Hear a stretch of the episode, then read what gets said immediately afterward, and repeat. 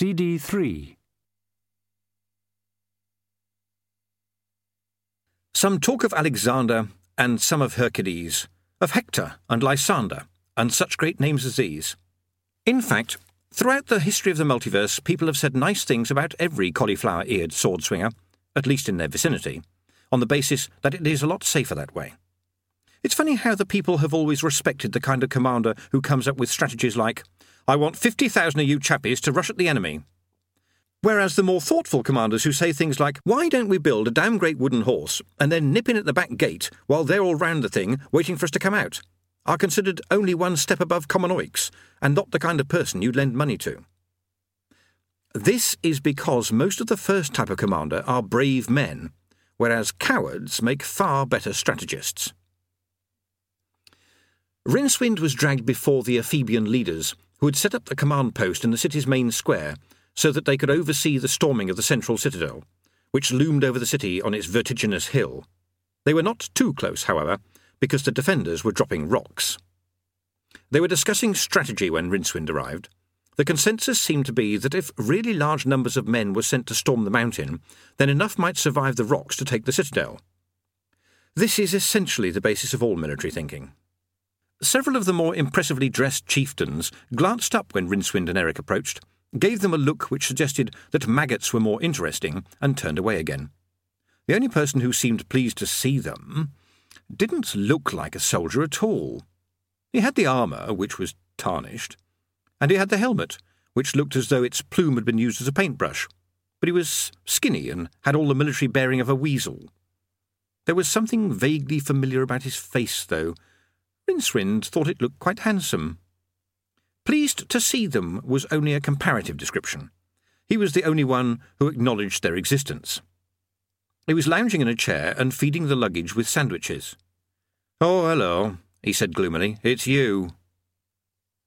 It was amazing how much information can be crammed into a couple of words. To achieve the same effect, the man could have said, It's been a long night. I'm having to organise everything from wooden horse building to the laundry rota. These idiots are about as much help as a rubber hammer. I never wanted to be here anyway, and on top of all this, there's you. Hello, you. He indicated the luggage, which opened its lid expectantly. This yours? he said. Sort of, said Rincewind guardedly. I can't afford to pay for anything it's done, mind you. Funny little thing, isn't it? said the soldier. We found it herding fifty Tsortians into a corner. Why was it doing that, do you think? Rincewind thought quickly. It has this amazing ability to know when people are thinking about harming me, he said. He glared at the luggage as one might glare at a sly, evil tempered, and generally reprehensible family pet, who, after years of biting visitors, has rolled over on its scabby back and played at lovable puppy to impress the bailiffs. Yes, said the man without much surprise. Magic, is it? Uh, yes. Something in the wood, is it? Yes. Good job we didn't build a sodding horse out of it then. Yes. Got into it by magic, did you? Yes. Thought so. He threw another sandwich at the luggage. Where are you from? Rincewind decided to come clean. The future, he said. This didn't have the expected effect. The man just nodded. Oh, he said. And then he said, Did we win? Yes. Oh. I suppose you can't remember the results of any horse races, said the man without much hope. No. I thought you probably wouldn't. Why did you open the gate for us? It occurred to Rincewind that saying it was because he had always been a firm admirer of the Ephebian political position would not, strangely enough, be the right thing to do. He decided to try the truth again. It was a novel approach and worth experimenting with. I was looking for a way out, he said. To run away? Yes. Good man. Only sensible thing in the circumstances. He noticed Eric, who was staring at the other captains clustered around their table and deep in argument. You, lad, he said, want to be a soldier when you grow up? No, sir. The man brightened a bit. That's the stuff, he said. I want to be a eunuch, sir, Eric added. Rincewind's head turned as though it was being dragged. Why? he said, and then came up with the obvious answer at the same time as Eric. Because you get to work in a harem all day long, they chorused slowly. The captain coughed. You're not this boy's teacher, are you? he said. No. Do you think anyone has explained to him? No. Perhaps it would be a good idea if I got one of the centurions to have a word. You'd be amazed at the grasp of language those chaps have got. Do him the power of good, I expect, said Rincewind. The soldier picked up his helmet, sighed, nodded at the sergeant, and smoothed out the creases in his cloak. It was a grubby cloak. I think I'm expected to tell you off or something, he said. What for? Spoiling the war, apparently. Spoiling the war? The soldier sighed. Come on, let's go for a stroll. Sergeant, you and a couple of lads, please. A stone whistled down from the fort high above them and shattered. They can hold out for bloody weeks up there, said the soldier gloomily, as they walked away with the luggage padding patiently behind them. I'm Lavaeolus, who are you? He's my demon, said Eric. Lavaeolus raised an eyebrow, the closest he ever came to expressing surprise at anything. Is he? I suppose it takes all sorts. Any good at getting in places, is he? He's more the getting out kind, said Eric. Right, said Lavaeolus. He stopped beside a building and walked up and down a bit with his hands in his pockets, tapping on the flagstones with the toe of his sandal. Just here, I think, Sergeant, he said after a while. Right you are, sir.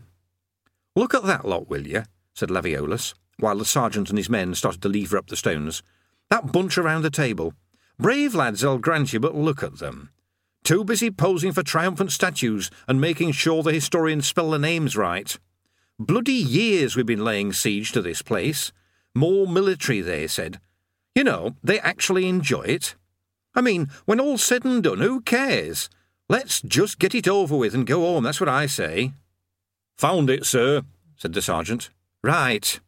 Lavaeolus didn't look round. OK. He rubbed his hands together. Let's sort this out and then we can get an early night. Would you care to accompany me? Your pet might be useful. What are we going to do? said Rincewind suspiciously. We're just going to meet some people. Is it dangerous? A stone smashed through the roof of the building nearby. No, not really, said Lavaeolus. Compared to staying out here, I mean.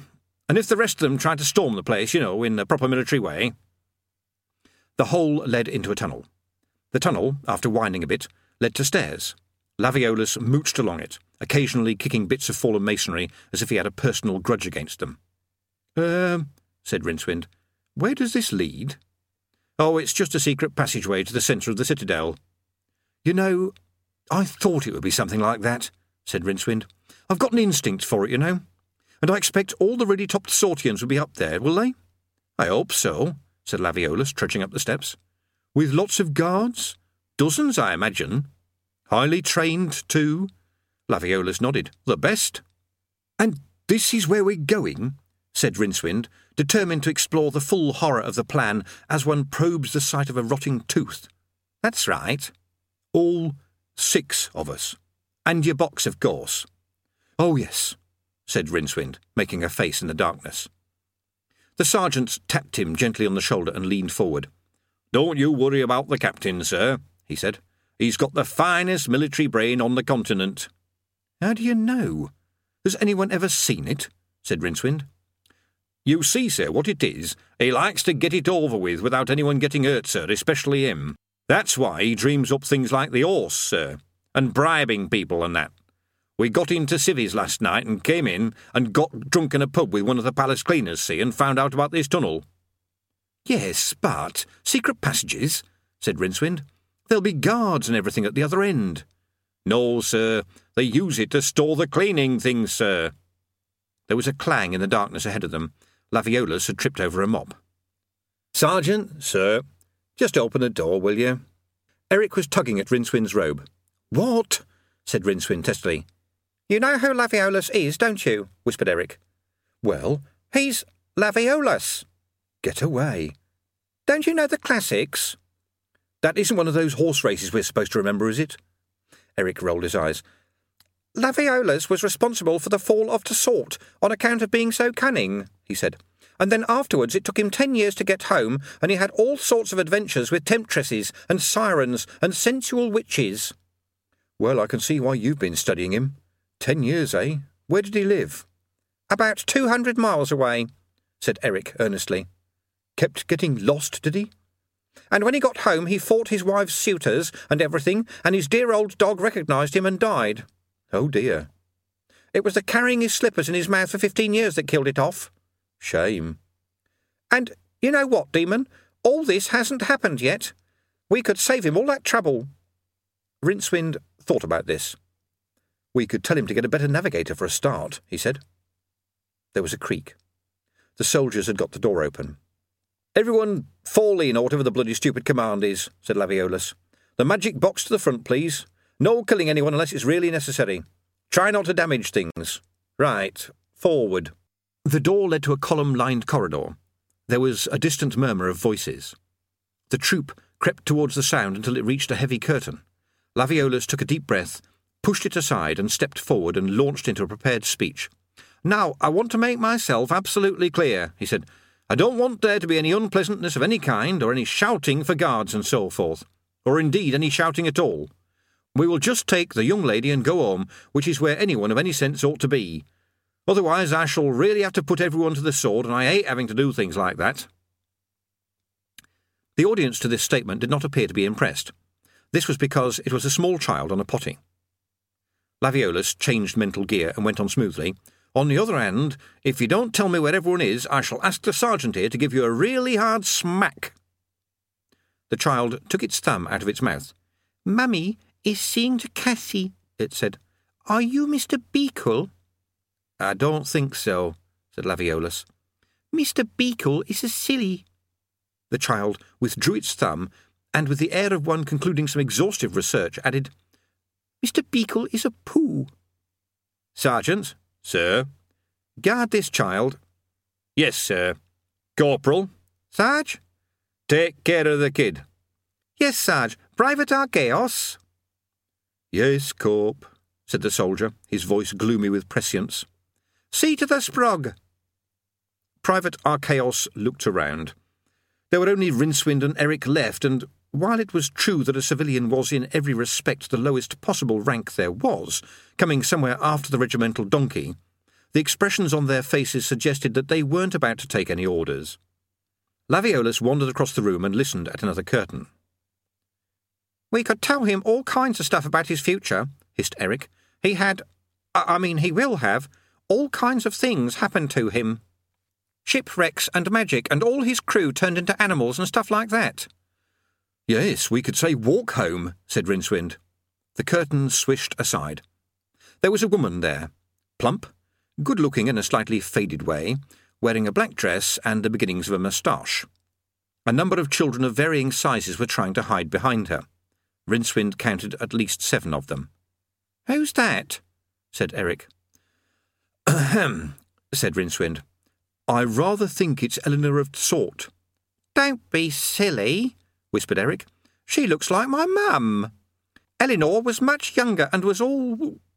His voice gave out, and he made several wavy motions with his hand, indicative of the shape of a woman who would probably be unable to keep her balance. Rincewind tried not to catch the sergeant's eye. Yes, he said, going a bit red. Well, you see, um, you're absolutely right. But, well, it's been a long siege, hasn't it, what with one thing and another? I don't see what that's got to do with it, said Eric sternly. The classics never said anything about children. They said she spent all her time mooning around the towers of Tsort and pining for her lost love. Well, yes, I expect she did pine a bit, said Rincewind. Only, you know, you can only pine so much, and it must have been a bit chilly up on those towers. You can catch your death mooning, nodded the sergeant. Lavaeolus watched the woman thoughtfully, then he bowed. I expect you know why we're here, my lady, he said. If you touch any of the children, I shall scream, said Elenor flatly. Once again, Lavaeolus showed that along with his guerrilla abilities was a marked reluctance to waste a prepared speech once he had it all sorted out in his head. Fair maiden, he began, we have faced many dangers in order to rescue you and take you back to your loved. His voice faltered. Once, uh, this has all gone terribly wrong, hasn't it? I can't help it, said Elenor. The siege seemed to go on for such a long time, and King Mausoleum was very kind, and I never liked it much in Ephebe anyway. Where is everyone now, the Tsortians, I mean, apart from you? They're all out on the battlements, throwing rocks, if you must know. Lavaeolus flung up his hands in desperation. Couldn't you, you know, have slipped us a note or something, or invited us to one of the christenings? You all seem to be enjoying yourselves so much, she said. Lavaeolus turned and shrugged gloomily. All right, he said. Fine. QED, no problem. I wanted to leave home and spend ten years sitting in a swamp with a bunch of meat-headed morons. It wasn't as if I had anything important to do back home, just a little kingdom to rule, that sort of thing. OK. Well, then, we might as well be off. I'm sure I don't know how I shall break it to everyone, he said bitterly. They were having such fun. They'll probably have a bloody great banquet and laugh about it and get drunk. It'll be their style. He looked at Rincewind and Eric. You might as well tell me what happens next, he said. I'm sure you know. Um, said Rincewind. The city burns down, said Eric, especially the topless towers. I didn't get to see them, he added sulkily. Who did it? Their lot or our lot? said Lavaeolus. Your lot, I think, said Eric. Lavaeolus sighed. Sounds like them, he said. He turned to Elenor. Our lot, uh, th- that is my lot, are going to burn down the city, he said. It sounds very heroic. Just the kind of thing they go for. It might be a good idea to come with us. Bring the kids. Make it a day out for all the family, why don't you? Eric pulled Rincewind's ear towards his mouth. This is a joke, isn't it? he said. She's not really the fair Elenor, you're just having me on. It's always the same with these hot-blooded types, said Rincewind. They definitely go downhill at thirty-five. It's the pasta that does it, said the sergeant. But I read where she was the most beautiful. Ah, well, said the sergeant, if you're going to go around reading. The thing is, said Rincewind quickly, it's what they call dramatic necessity. No one's going to be interested in a war fought over a a quite pleasant lady, moderately attractive in a good light, are they? Eric was nearly in tears. But it said her face launched a thousand ships. That's what you call metaphor, said Rincewind. Lying, the sergeant explained kindly. Anyway, you shouldn't believe everything you read in the classics, Rincewind added. They never check their facts. They're just out to sell legends. Lavaeolus, meanwhile, was deep in argument with Elenor. All right, all right, he said. Stay here if you like. Why should I care? Come on, you lot, we're going. What are you doing, Private Archaeos? I'm being a horse, sir, explained the soldier. He's Mr. Pooh, said the child, who was wearing Private Archaeos's helmet. Well, when you finish being a horse, find us an oil lamp. I caught my knees a right wallop in that tunnel. Flames roared over Tsort. The entire Hubward sky was red. Rincewind and Eric watched from a rock down by the beach. They're not topless towers anyway, said Eric after a while. I can see the tops. I think they meant topple-less towers, Rincewind hazarded, as another one collapsed red hot into the ruins of the city. And that was wrong too. They watched in silence for a while longer, and then Eric said, Funny that. The way you tripped over the luggage and dropped the lamp and everything. Yes, said Rincewind shortly. Makes you think history is always going to find a way to work itself out. Yes. Good, though, the way your luggage rescued everyone. Yes. Funny to see all those kids riding on its back. Yes. Everyone seems quite pleased about it. The opposing armies were, at any rate. No one was bothering to ask the civilians, whose views on warfare were never very reliable. Among the soldiery, at least among the soldiery of a certain rank, there was a lot of backslapping and telling of anecdotes, jovial exchanging of shields, and a general consensus that, what with fires and sieges and armadas and wooden horses and everything, it had been a jolly good war. The sound of singing echoed across the wine dark sea. Hark at them, said Lavaeolus, emerging from the gloom around the beached Ephebian ships. It'll be fifteen choruses of the Ball of Philodefus next. You mark my words. Lot of idiots with their brains and their jock straps. He sat down on the rock. Bastards, he said with feeling. Do you think Elenor will be able to explain it all to her boyfriend? said Eric. I imagine so, said Lavaeolus. They usually can.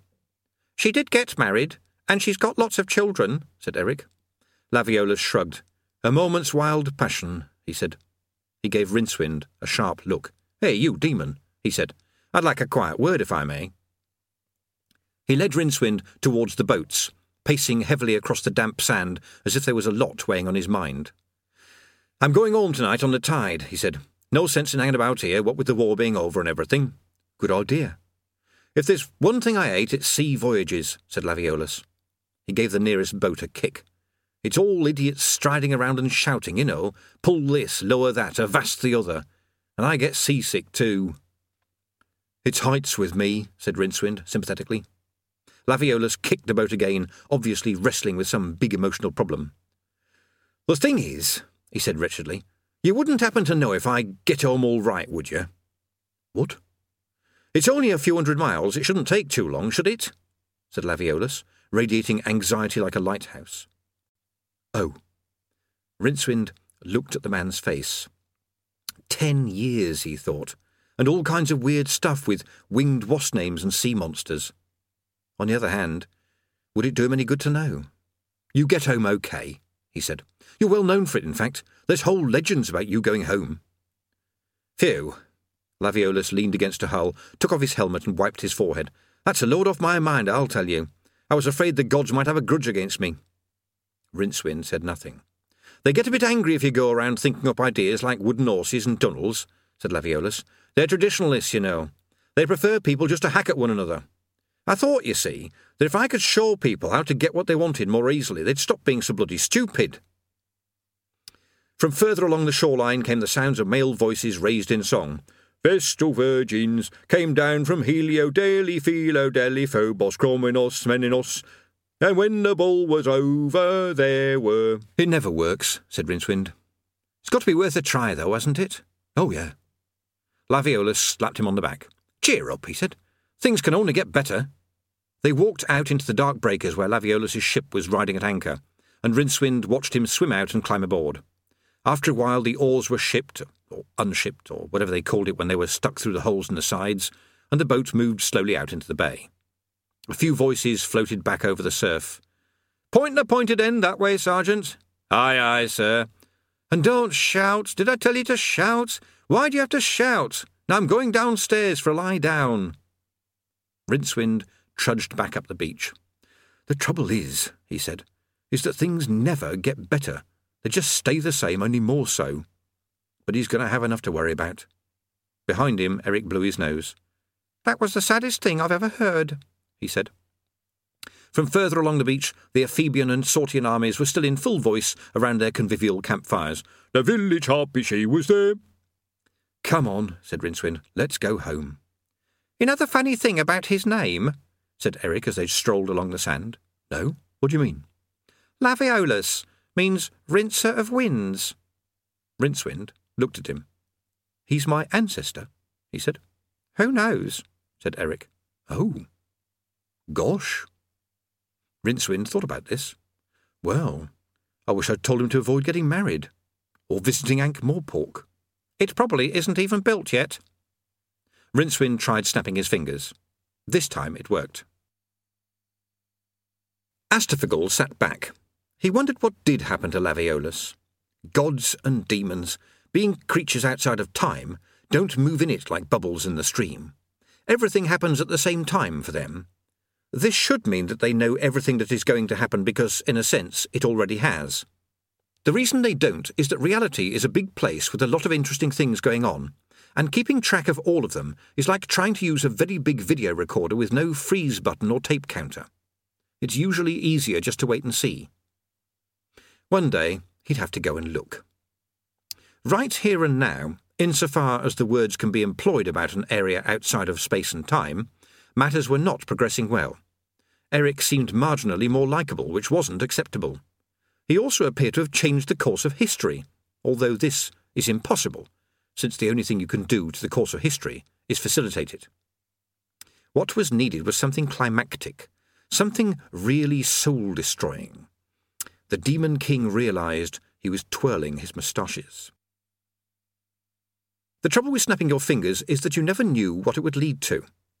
Everything around Rincewind was black. It wasn't simply an absence of colour, it was a darkness that flatly denied any possibility that colour might ever have existed. His feet weren't touching anything, and he appeared to be floating. There was something else missing. He couldn't quite put his finger on it. Are you there, Eric? he ventured.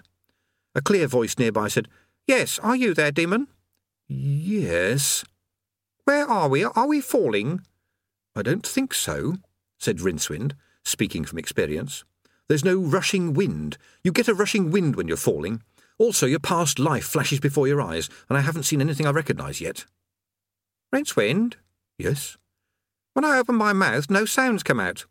Don't be. Rincewind hesitated. He wasn't making any sound either. He knew what he was saying. It just wasn't reaching the outside world. But he could hear Eric. Perhaps the words just gave up on his ears and went straight to his brain. It's probably some kind of magic or something, he said. There's no air. That's why there's no sound. All the little bits of air sort of knock together like marbles. That's how you get sound, you know? Is it? Gosh. So we're surrounded by absolutely nothing, said Rincewind. Total nothing. He hesitated. There's a word for it, he said. It's what you get when there's nothing left and everything's been used up. Yes, I think it's called the bill, said Eric. Rincewind gave this some thought. It sounded about right. OK, he said. The bill. That's where we are. Floating in absolute bill. Total, complete, rock hard bill. Astfgl was going frantic now. He had spells that could find anyone, anywhere, anywhen, and they weren't anywhere. One minute he was watching them on the beach, the next, nothing. That left only two other places. Fortunately, he chose the wrong one first. Even some stars would be nice, said Eric. There's something very odd about all this, said Rincewind. I mean, do you feel cold? No. Well, do you feel warm? No, I don't feel anything much, really. No hot, no cold, no light, no heat, no air, said Rincewind. Just Bill. How long have we been here? Don't know. Seems like ages, but. Aha. I'm not sure there's any time either. Not what you'd call proper time, just the kind of time people make up as they go along. Well, I didn't expect to see anyone else here, said a voice by Rincewind's ear. It was a slightly put upon voice, a voice made for complaining in, but at least there was no hint of menace. Rincewind let himself float around. A little rat faced man was sitting cross legged, watching him with vague suspicion. He had a pencil behind one ear. Ah, hello, said Rincewind.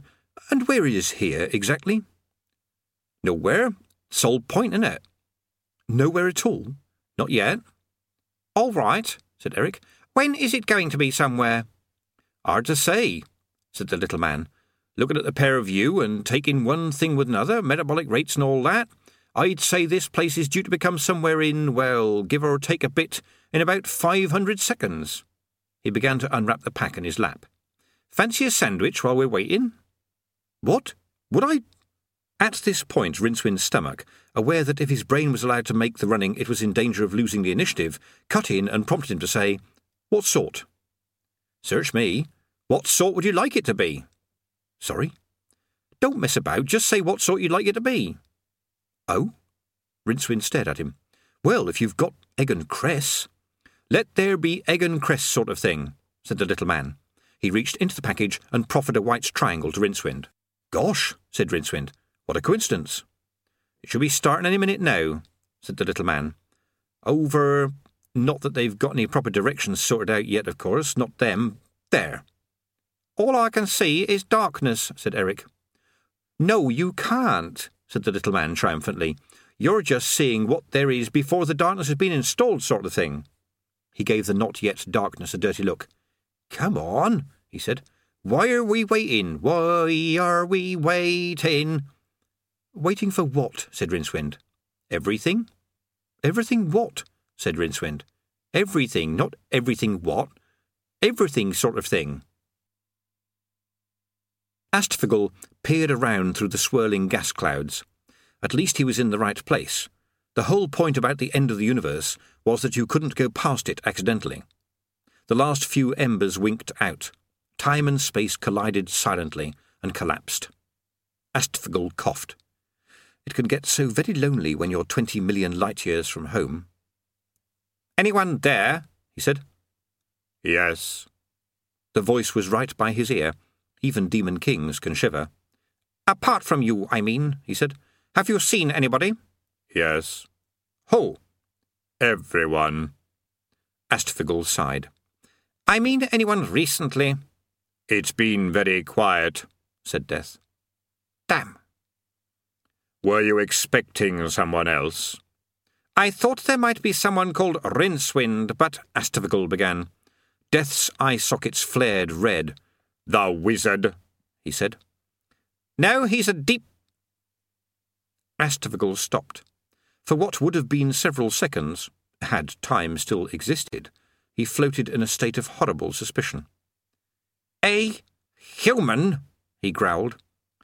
It is stretching the term a little, but you are broadly correct. Well, I'll be damned, Astfgl said. I believe you already are. The Demon King extended a shaking hand. His mounting fury was overriding his sense of style. His red silk gloves ripped as the talons unfolded. And then, because it's never a good idea to get on the wrong side of anyone with a scythe, Astfgl said, Sorry you've been troubled, and vanished. Only when he judged himself out of death's extremely acute hearing did he scream his rage. Nothingness uncoiled its interminable length through the draughty spaces at the end of time. Death waited. After a while, his skeletal fingers began to drum on the handle of his scythe. Darkness lapped around him. There wasn't even any infinity any more. He attempted to whistle a few snatches of unpopular songs between his teeth, but the sound was simply sucked into nothingness. Forever was over all the sands had fallen. The great race between entropy and energy had been run, and the favourite had been the winner after all. Perhaps he ought to sharpen the blade again. Nah. Not much point, really. Great rolls of absolutely nothing stretched into what would have been called the distance, if there had been a space time reference frame to give words like distance any sensible meaning any more. There didn't seem to be much to do.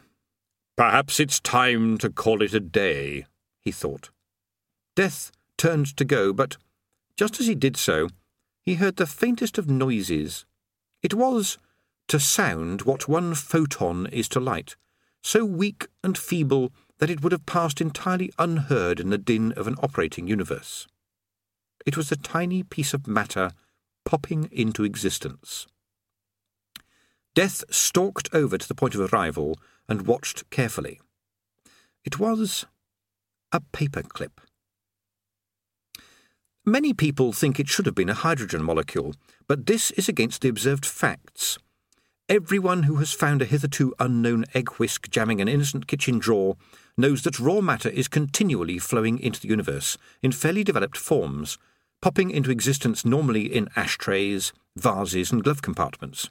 It chooses its shape to allay suspicion, and common manifestations are paper clips, the pins out of shirt packaging, the little keys for central heating radiators, marbles, bits of crayon, mysterious sections of herb chopping devices, and old Kate Bush albums. Why matter does this is unclear, but it is evident that matter has plans. It is also apparent that creators sometimes favour the Big Bang method of universe construction, and at other times use the more gentle methods of continuous creation. This follows studies by cosmotherapists which have revealed that the violence of the Big Bang can give a universe serious psychological problems when it gets older. A paperclip. Well, it was a start. There was another pop, which left a small white shirt button spinning gently in the vacuum. Death relaxed a little. Of course, it was going to take some time, there was going to be an interlude before all this got complicated enough to produce gas clouds, galaxies, planets, and continents, let alone tiny corkscrew shaped things wiggling around in slimy pools and wondering whether evolution was worth all the bother of growing fins and legs and things. But it indicated the start of an unstoppable trend. All he had to do was be patient, and he was good at that. Pretty soon they'd be living creatures, developing like mad, running and laughing in the new sunlight growing tired, growing old. Death sat back. He could wait. Whenever they needed him, he'd be there. The universe came into being. Any created again cosmogonist will tell you that all the interesting stuff happened in the first couple of minutes, when nothingness bunched together to form space and time, and lots of really tiny black holes appeared and so on. After that, they say, it became just a matter of, well, matter. It was basically all over by the microwave radiation. Seen from close by, though, it had a certain gaudy attraction. The little man sniffed. Too showy, he said. You don't need all that noise. It could just as easily have been a big hiss or a bit of music. Could it? said Rincewind. Yeah, and it looked pretty iffy around the two picosecond mark. Definitely a bit of ropey filling in. But that's how it goes these days. No craftsmanship. When I was a lad, it took days to make a universe. You could take a bit of pride in it. Now they just throw it together and it's back on a lorry and away. And you know what? No, said Rincewind weakly. They pinch his stuff off the site. They find someone nearby who wants to expand their universe a bit. Next thing you know, they've had it away with a bunch of firmament and flogged it for an extension somewhere. Rincewind stared at him. Who are you? The man took the pencil from behind his ear and looked reflectively at the space around Rincewind. I makes things, he said. What sort of things? What sort of things would you like? You're the creator? The little man looked very embarrassed. Not the, not the, just a. I don't contract for the big stuff, the stars, the gas giants, the pulsars, and so on.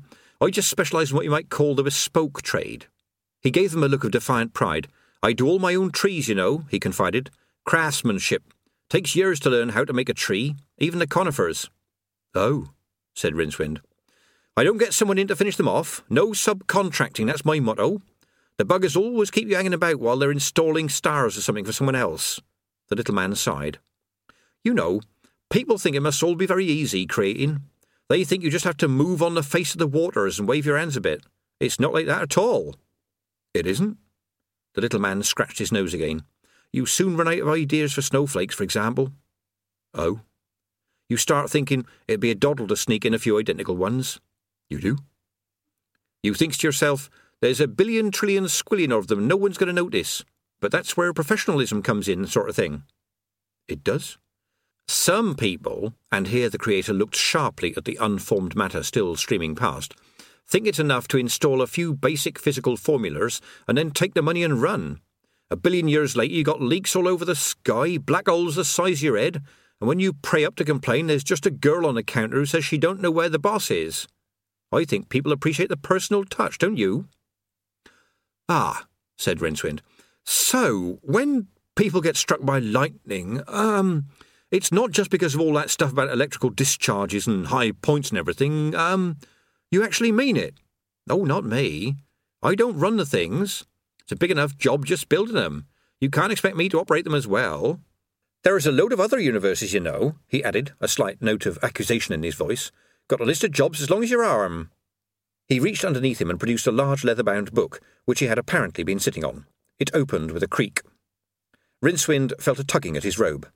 Look, said Eric. This isn't really him, is it? He says it is said Rincewind. What are we doing here? I don't know. The Creator glared at him. A little quiet there, please, he said. But listen, hissed Eric. If he really is the creator of the world, that sandwich is a religious relic. Gosh, said Rincewind weakly. He hadn't eaten for ages. He wondered what the penalty was for eating a venerated object. It was probably severe. You could put it in a temple somewhere, and millions of people would come to look at it. Rincewind cautiously levered up the top slice of bread. It's got no mayonnaise in it, he said. Will that still count? The Creator cleared his throat and began to read aloud. Astfgl surfed across the entropy slope, an angry red spark against the swirls of interspace. He was so angry now that the last vestiges of self control were slipping away. His jaunty cap with its stylish hornlets had become a mere wisp of crimson dangling from the tip of one of the great coiled ram's horns that framed his skull. With a rather sensuous ripping noise, the red silk across his back tore open and his wings unfolded. They are conventionally represented as leathery, but leather wouldn't survive more than a few seconds in that environment. Besides, it doesn't fold up very well. These wings were made of magnetism and shaped space, and spread out until they were a faint curtain against the incandescent firmament, and they beat as slowly and inexorably as the rise of civilizations. They still looked bat like, but that was just for the sake of tradition. somewhere around the 29th millennium, he was overtaken, quite without noticing, by something small and oblong, and probably even angrier than he was. Eight spells go to make up the world. Rincewind knew that well enough. He knew that the book which contained them was the Octavo, because it still existed in the library of Unseen University, currently inside a welded iron box at the bottom of a specially dug shaft where its magical radiations can be kept under control. Rincewind had wondered how it had all started. He'd imagined a sort of explosion in reverse, with interstellar gases roaring together to form Great A'Tuin, or at least a roll of thunder, or something. Instead, there was a faint musical twang, and where the Discworld hadn't been, there the Discworld was, as if it had been hiding somewhere the whole time. He also realized that the feeling of falling he had so recently learned to live with was one he was probably going to die with too. As the world appeared beneath him, it brought this eon's special offer gravity, available in a choice of strengths from your nearest massive planetary body. He said, as so often happens on these occasions, Ah! The Creator, still sitting serenely in midair, appeared beside him as he plummeted. Nice clouds, don't you think? Done a good job on the clouds, he said. Ah! Rincewind repeated. Something the matter? Ah! That's humans for you, said the Creator, always rushing off somewhere. He leaned closer. It's not up to me, of course, but I've often wondered what it is that goes through your heads. It's going to be my feet in a minute, screamed Rincewind. Eric, falling alongside him, tugged at his ankle. That's not the way to talk to the creator of the universe, he shouted. Just tell him to do something. Make the ground soft or something. Oh, I don't know if I could do that, said the creator. It's causality regulations. I'd have the inspector down on me like a ton of. Uh, a ton of. Uh, a ton of weight, he added. I could probably knock you up a really spongy bog, or quicksand's very popular at the moment. I could do you a complete quicksand with marsh and swamp en suite, no problem. said Rincewind. You're going to have to speak up a bit, I'm sorry. Wait a moment. There was another harmonious twanging noise. When Rincewind opened his eyes, he was standing on a beach.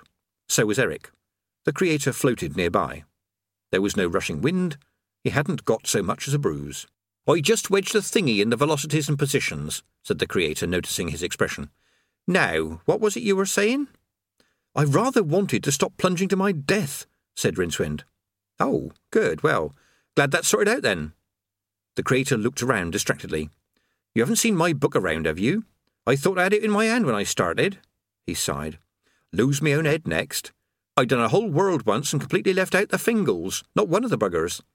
Couldn't get 'em at the time, told myself I could nip back when they was in stock. Completely forgot. Imagine that. No one spotted it, of course, because obviously they just evolved there, and they didn't know there ought to be Fingals, but it was definitely causing them deep, you know, psychological problems. Deep down inside, they could tell there was something missing, sort of thing. The creator pulled himself together. Anyway, I can't hang about all day, he said. Like I said, I've got a lot of jobs on. Lots, said Eric. I thought there was only one. Oh, no, there's masses of them, said the creator, beginning to fade away. That's quantum mechanics for you, see? You don't do it once and have done. No, they keep on branching off. Multiple choice, they call it. It's like painting the, uh, painting the, painting something very big that you have to keep on painting, sort of thing. It's all very well saying you just have to change one little detail, but which one? That's the real bugger. Well, nice to have met you. If you need any extra work, you know, an extra moon or something. Hey, the creator reappeared, his eyebrows raised in polite surprise. What happens now? said Rincewind. Now? Well, I imagine there'll be some gods along soon. They don't wait long to move in, you know. Like flies round a, um, flies round a, uh, well, like flies. They tend to be a bit high spirited to start with, but they soon settle down. I suppose they take care of all the people, etc. The creator leaned forward. I've never been any good at doing people, never seemed to get the arms and legs right. He vanished. They waited. I think he's really gone this time, said Eric after a while. What a nice man. You certainly understand a lot more about why the world is like it is after talking to him, said Rincewind. What are quantum mechanics? I don't know. People who repair quantums, I suppose. Rincewind looked at the egg and cress sandwich still in his hand. There was still no mayonnaise in it, and the bread was soggy. But it would be thousands of years before there was another one. There had to be the dawn of agriculture, the domestication of animals, the evolution of the bread knife from its primitive flint ancestry, the development of dairy technology, and, if there was any desire to make a proper job of it, the cultivation of olive trees, pepper plants, salt pans, vinegar fermentation processes, and the techniques of elementary food chemistry, before the world would see another one like it. It was unique, a little white triangle full of anachronisms, lost and all alone in an unfriendly world. He bit it anyway. It wasn't very nice. What I don't understand, said Eric, is why we are here. I take it that isn't a philosophical question, said Rincewind. I take it you mean, why are we here at the dawn of creation on this beach which has hardly been used? Yes, that's what I meant. Rincewind sat down on a rock and sighed. I think it's pretty obvious, isn't it? he said. You wanted to live forever. I didn't say anything about travelling in time, said Eric. I was very clear about it, so there'd be no tricks. There isn't a trick. The wish is trying to be helpful. I mean, it's pretty obvious when you think about it. Forever means the entire span of space and time. Forever. For ever. See? You mean you have to sort of start at square one? Precisely. But that's no good. It's going to be years before there's anyone else around. Centuries, corrected Rincewind gloomily. Millennia. Eons. And then there's going to be all kinds of wars and monsters and stuff. Most of history is pretty appalling when you look hard at it. Or even not very hard. But what I meant was, I just wanted to go on living forever from now, said Eric frantically. I mean, from then. I mean, Look at this place. No girls, no people, nothing to do on Saturday nights. It won't even have any Saturday nights for thousands of years, said Rincewind. Just nights. You must take me back at once, said Eric. I order it. Avaunt. You say that one more time, and I will give you a thick ear, said Rincewind. But all you have to do is snap your fingers. It won't work. You've had your three wishes. Sorry. What shall I do? Well, if you see anything crawl out of the sea and try to breathe, you could try telling it not to bother. You think this is funny, don't you? It is rather amusing since you mention it, said Rincewind, his face expressionless. The joke's going to be wearing pretty thin over the years, then, said Eric. What? Well, you're not going to go anywhere, are you? You'll have to stay with me. Nonsense, I'll. Rincewind looked around desperately. I'll what? he thought. The waves rolled peacefully up the beach, not very strongly at the moment because they were still feeling their way. The first high tide was coming in cautiously. There was no tide line, no streaky line of old seaweed and shells to give it some idea of what was expected of it. The air had the clean, fresh smell of air that has yet to know the effusions of a forest floor or the ins and outs of a ruminant's digestive system. Rincewind had grown up in Ankh Morpork. He liked air that had been around a bit, had got to know people, had been lived in. We've got to get back, he said urgently. That's what I've been saying, said Eric with a strained patience. Rincewind took another bite of the sandwich. He'd looked death in the face many times, or more precisely, death had looked him in the back of his rapidly retreating head many times, and suddenly the prospect of living forever did not appeal. There were, of course, great questions he might learn the answer to, such as how life evolved and all the rest of it, but looked at as a way of spending all your spare time for the next infinity, it wasn't a patch on a quiet evening strolling through the streets of Ankh. Still, he'd acquired an ancestor. That was something. Not everyone had an ancestor. What would his ancestor have done in a situation like this? He wouldn't have been here. Well, yes, of course, but apart from that, he would have. He would have used his fine military mind to consider the tools available. That's what he would have done.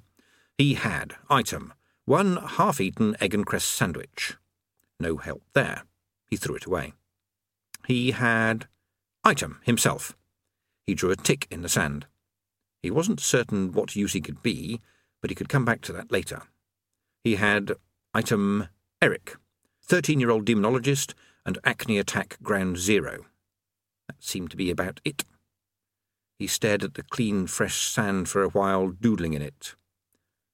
Then he said quietly, Eric, come here a moment. The waves were a lot stronger now. They had really got the hang of the tide thing and were venturing a little ebb and flow. Astfgl materialized in a puff of blue smoke. Aha! he said. But this fell rather flat because there was no one to hear it. He looked down. There were footprints in the sand. Hundreds of them. They ran backwards and forwards as if something had been frantically searching and then vanished. He leaned nearer. It was hard to make out, what with all the footprints and the effects of the wind and the tide, but just on the edge of the encroaching surf were the unmistakable signs of a magic circle. Astfgl said a swear word that fused the sand around him into glass and vanished. The tide got on with things. Further down the beach, the last surge poured into a hollow in the rocks, and the new sun beamed down on the soaking remains of a half eaten egg and cress sandwich. Tidal action turned it over. Thousands of bacteria suddenly found themselves in the midst of a taste explosion and started to breed like mad. If only there had been some mayonnaise, life might have turned out a whole lot different. More piquant, and perhaps with a little extra cream in it. Travelling by magic always had major drawbacks. There was the feeling that your stomach was lagging behind, and your mind filled up with terror because the destination was always a little uncertain. It wasn't that you could come out anywhere. Anywhere represented a very restricted range of choices compared to the kind of places magic could transport you to. The actual travelling was easy. It was achieving a destination which would, for example, allow you to survive in all four dimensions at once that took the real effort. In fact, the scope for error was so huge it seemed something of an anticlimax to emerge in a fairly ordinary, sandy floored cavern. It contained, on the far wall, a door. There was no doubt it was a forbidding door. It looked as though its designer had studied all the cell doors he could find and had then gone away and produced a version for, as it were, full visual orchestra. It was more of a portal. Some ancient and probably fearful warning was etched over its crumbling arch, but it was destined to remain unread because over it someone else had pasted a bright red and white notice which read, You don't have to be damned to work here, but it helps. Rincewind squinted up at the notice. Of course I can read it, he said. I just don't happen to believe it. Multiple exclamation marks, he went on, shaking his head, are a sure sign of a diseased mind. He looked behind him. The glowing outlines of Eric's magic circle faded and winked out. I'm not being picky, you understand, he said. It's just that I thought you said you could get us back to Ankh. This isn't Ankh. I can tell by the little details, like the flickering red shadows and the distant screaming. In Ankh, the screaming is usually much closer, he added. I think I did very well to get it to work at all, said Eric, bridling. You're not supposed to be able to run magic circles in reverse. In theory, it means you stay in the circle and reality moves around you. I think I did very well. You see, he added, his voice suddenly vibrating with enthusiasm, if you rewrite the source codex and, this is the difficult bit, you route it through a high level. Yes, yes, yes, very clever. What will you people think up next? said Rincewind. The only thing is, we're. I think it's quite possible that we're in hell. Oh? Eric's lack of reaction made Rincewind curious. You know, he added, the place with all the demons in it. Oh? Not a good place to be, it's generally felt, said Rincewind. You think we might be able to explain? Rincewind thought about this. He wasn't, when you got right down to it, quite sure what it was that demons did to you. But he did know what humans did to you, and after a lifetime in Ankh Morpork, this place could turn out to be an improvement. Warmer, at any rate.